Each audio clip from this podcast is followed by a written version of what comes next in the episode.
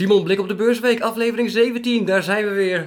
Gaat de tijd snel, hè? Eh, 17 de, alweer. De tijd vliegt, man. Het is ondertussen lekker voorjaar geworden. En eh, we zijn er een dagje eerder vandaag, op de donderdag.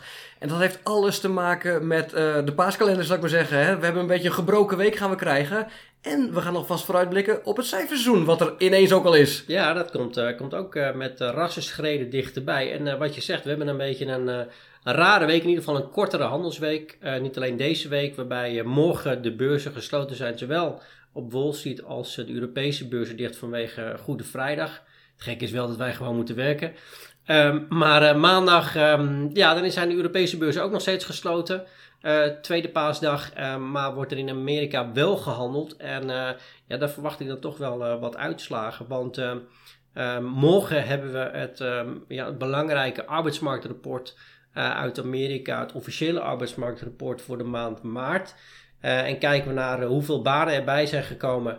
Um, wat er gebeurd is met de ontwikkeling van de lonen. Omdat het natuurlijk een belangrijke ja, input is, een factor is voor de Fed ook om te bepalen wat ze met hun beleidsrente gaan, gaan doen. Dus daar wordt met um, ja, veel aandacht naar, naar uitgekeken. Juist, en voor de actieve handelaren die aan het luisteren zijn, hè, dan is het dus eigenlijk wel vandaag, mocht je positie in willen nemen voor het weekend, dan, dan is dit nog wel het moment om dat te doen, de donderdag. Want daarna gaan we dus een beetje een gebroken dag in. Uh, nou, je bent al een beetje begonnen met de kalender. Dus vrijdag dan hebben we dus een belangrijk cijfer. Is er nog meer voor de vrijdag ook? Voor de vrijdag uh, nee, is dat echt wel het, het belangrijkste waar het, waar het om gaat. En wat ik zei, er worden nu, als we kijken naar de consensusverwachting voor maart 220, wat zeg ik, 240.000 nieuwe banen verwacht in de non-farm payroll, zoals we dat zo mooi noemen. Dat is wel een, een stuk minder dan de 311.000 uh, die we de maand ervoor nog uh, erbij zagen komen. En als we kijken naar de ontwikkeling van de uurlonen, daar wordt een stijging verwacht op maandbasis van 0,3%. Klein beetje meer dan in, in februari, maar op jaarbasis zal, zal dat vertraagd zijn van 4,6 naar 4,3%. En ja, ik denk dat dat met name het laatste belangrijk is om, uh, om naar te kijken. En natuurlijk ook het werkloosheidspercentage. Wordt verwacht dat het dus blijven staan op uh, 3,6%, wat nog steeds historisch laag is. Juist, en dan gaan we het lange paasweekend gaan we dan in. En dan gaan we naar volgende week kijken. Ja, nou ja, maandag uh, dan zijn dus uh, de Europese beurzen nog uh, de meeste gesloten. En staan er ook geen belangrijke macrocijfers op de agenda. Dus ja, ik stel voor om dan meteen maar naar de dinsdag te gaan kijken. En dan hebben we 's ochtends vroeg vanuit China al de producentenprijsinflatie en de consumentenprijsinflatiecijfers. En uh, die zijn uh, niet onbelangrijk. En um, ja, waarom niet? Omdat ze uh, gaan over de ene grootste economie van de wereld. En um, daar ook ja, het centrale bankbeleid in China op wordt, wordt afgestemd. wat we daar zien, en dat is wel opvallend, in tegenstelling tot in veel ontwikkelde markten, zien we dat de inflatie in China met een 1% uh, op jaarbasis eigenlijk bijzonder laag is. Um, en wordt verwacht dat de producentenprijsinflatie zelfs met 2,4% op jaarbasis is gedaald. Okay. En dat is een, uh, uh, ja, een continuering van de trend die we daar al langer zien.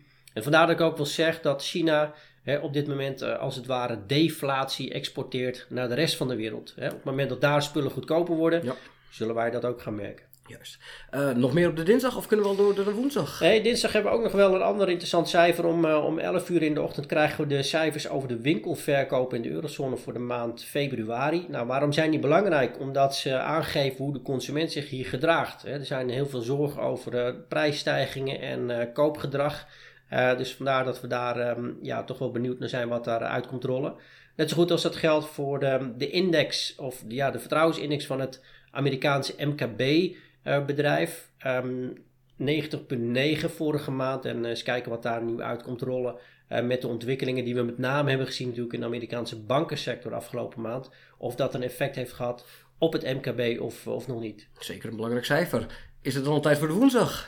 Ja, woensdag um, uh, hakken we de week doormidden met uh, onder andere uh, de gewone tussen haakjes CPI, oftewel inflatiecijfers, consumentenprijsinflatiecijfers uit de VS voor de maand maart. Uh, kijken we op jaarbasis, dan wordt er een vertraging verwacht van 6% naar 5,2%. Dus dat gaat echt wel de goede kant op, zou ik willen zeggen. Als we kijken naar de kerninflatie daarentegen, daar wordt een heel klein plusje verwacht van 5,5 naar 5,6 procent. Kun je daar het verschil nog eens een keer tussen uitleggen? Ja, als je kijkt naar de, hè, we noemen dat de headline inflatie waar alles in zit. Hè, dus dat is inclusief de verandering van prijzen voor energie en voedsel. Hè, dat is het, brede mandje. Uh, daar valt soms wat lastiger op te sturen, hè, want de prijzen van voedsel en energie zijn door een centrale bank moeilijk, uh, moeilijker te bepalen. Gaat meer om vraag en, en aanbod die, die lastig te sturen is uh, door middel van, van rentebewegingen, zoals of het draaien aan de geldkraan wat centrale banken doen. Kijk je naar de kerninflatie, ja, dan is dat, zeg maar, zegt iets meer over de onderliggende inflatie. En die is vooral van belang voor het bepalen van het het rentebeleid eh, van de Fed. Duidelijk. Nog meer op de woensdag? Of gaan nee, woensdag is het uh, wel een beetje klaar. Um, niet voordat ik zeg dat we om 8 uur s avonds onze tijd ook nog eh, de notulen van de laatste vetvergadering van, uh, van maart krijgen. Dus dat is wel interessant, een beetje om te peilen of te kijken hoe de meningen zijn geweest van de verschillende bestuursleden. Meestal rolt daar niets bijzonders uit, door zeg ik er eerlijkheidshalve bij. maar je weet maar nooit. Juist, en dan gaan we naar de donderdag. Donderdag. Dan hebben we de definitieve inflatiecijfers, onder andere voor, uh, voor Nederland. Um, we krijgen wat initiële productiecijfers uit het eh, VK. Ehm, en dan uh, scroll ik even verder naar beneden en dan kom ik bij de producentenprijsinflatiecijfers uit de VS voor de maand maart. En um, ja, die zijn wel wat minder belangrijk dan de consumentenprijsinflatiecijfers die, die we net al even bespraken.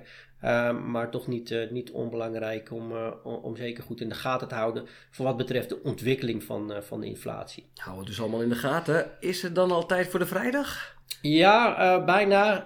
want ik zie nog in mijn lijstje dat ook vanuit China nog wat handelscijfers worden gepubliceerd. Die heb ik nu staan hier in mijn agenda op, op donderdag.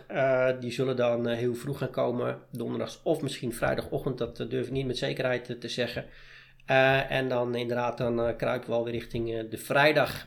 En um, staan er ook weer genoeg cijfers op, op het programma. Ja, inderdaad. Je begrijpt dat ik een beetje enthousiast ben, of enthousiast werd toen je hier aanschoof. Want ja, het cijferseizoen gaat weer beginnen. eerst even de macrocijfers doen nog? Voor ja, we hebben nog wat macrocijfers voorafgaand aan, aan, aan de start van het kwartaalcijferseizoen.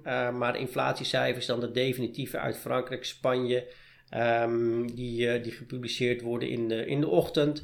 En smiddags nog cijfers over de winkelverkopen in Amerika. En net zo goed als wat ik net zei over de Europese winkelverkoopcijfers, is dit natuurlijk ook wel een belangrijke graadmeter om te peilen hoe die Amerikaanse consument en dus ook de economie ervoor staat. Dus uh, gaan we zeker niet, uh, niet overslaan. Uh, maar wat je zegt, um, ja, kwartaalcijfers, seizoen, dat barst eigenlijk officieus los volgende week, week vrijdag. Kijk, dan gaan we er goed voor zitten. Uh, traditiegetrouw met de grote Amerikaanse banken, hè? Ja, klopt helemaal, Steven. Als we kijken naar het, eh, het lijstje, dan uh, zie ik staan voor vrijdag onder andere Wells Fargo, JP Morgan Chase, de grootste Amerikaanse bank, BlackRock, de grootste vermogensbeheerder ter wereld, en Citigroup. En daarnaast ook nog United Health, een, een aandeel uit de sector gezondheidszorg.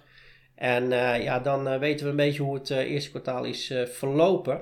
Uh, in ieder geval voor uh, een aantal grote namen uit uh, de financiële sector in, in de VS. Groot geld onder de loep dus. dan kan je ook meteen kijken gewoon naar je eigen portefeuille met andere banken daarin misschien. Dat is misschien een eerste hè, graadmeter. Het is zeker een hele goede graadmeter. En als je kijkt naar de verwachtingen voor wat betreft de winstgroei van de bedrijven uit de S&P 500-index. Voor het eerste kwartaal wordt daar, schrik niet, maar een winstdaling verwacht van 8% dus het is niet zo dat die verwachtingen nu torenhoog uh, gespannen zijn. Uh, als je kijkt naar die winstgroei um, en als je dan de, de financials er even uitlaat, dan wordt zelfs een winstdaling verwacht van, van 11%. Dus het is niet zo dat uh, ja, er nu torenhoge verwachtingen zijn. En vandaar ook dat we er wel van uitgaan dat die winstgroeiverwachtingen wel weer overtroffen zullen gaan worden. Of dat ook geldt voor de Europese bedrijven uit de Stock 600. Um, ja, dat vind ik uh, een wat moeilijker, want daar zijn de verwachtingen toch wat positiever. En hoeveel positiever hebben we dan over? Ja, dan, dan praat, je, praat je toch over een uh, winstgroeiverwachting van 4,8%. Dat zou je dan misschien niet verwachten. Hè? We hebben het dan altijd over Amerika, het land waar het altijd goed en beter gaat, ook voor wat betreft de winsten. Maar in dit geval uh, zijn die winstgroeiverwachtingen hier toch duidelijk beter met een, een plus van bijna 5% en ook een een omzetstijging van bijna 2%. En wat mij het meest opvalt is dat als we kijken naar de sector die juist ook in Europa, natuurlijk ook in Amerika, maar met name in Europa onder druk heeft gelegen. Zeker in, in de maand maart. Dan is het zo dat voor de aandelen uit de sector financials, dus banken, verzekeraars, een winstgroei verwacht van maar liefst 36% ten opzichte van het eerste kwartaal van, van vorig jaar. Dus uh, dat ziet er helemaal niet verkeerd uit. Zeker niet. Er komt een uh, zeer interessant cijferseizoen ons kant op, lijkt mij. Absoluut. En we zijn er weer klaar voor. spannend om dat weer te gaan bespreken in de komende podcast. We gaan het weer allemaal meemaken. We gaan er een mooi paasweekend van maken. Simon, Dankjewel weer voor deze week. We gaan uitkijken naar het cijferseizoen, uitkijken naar de macrocijfers. En ik spreek je graag weer volgende week. Tot volgende week. Joep.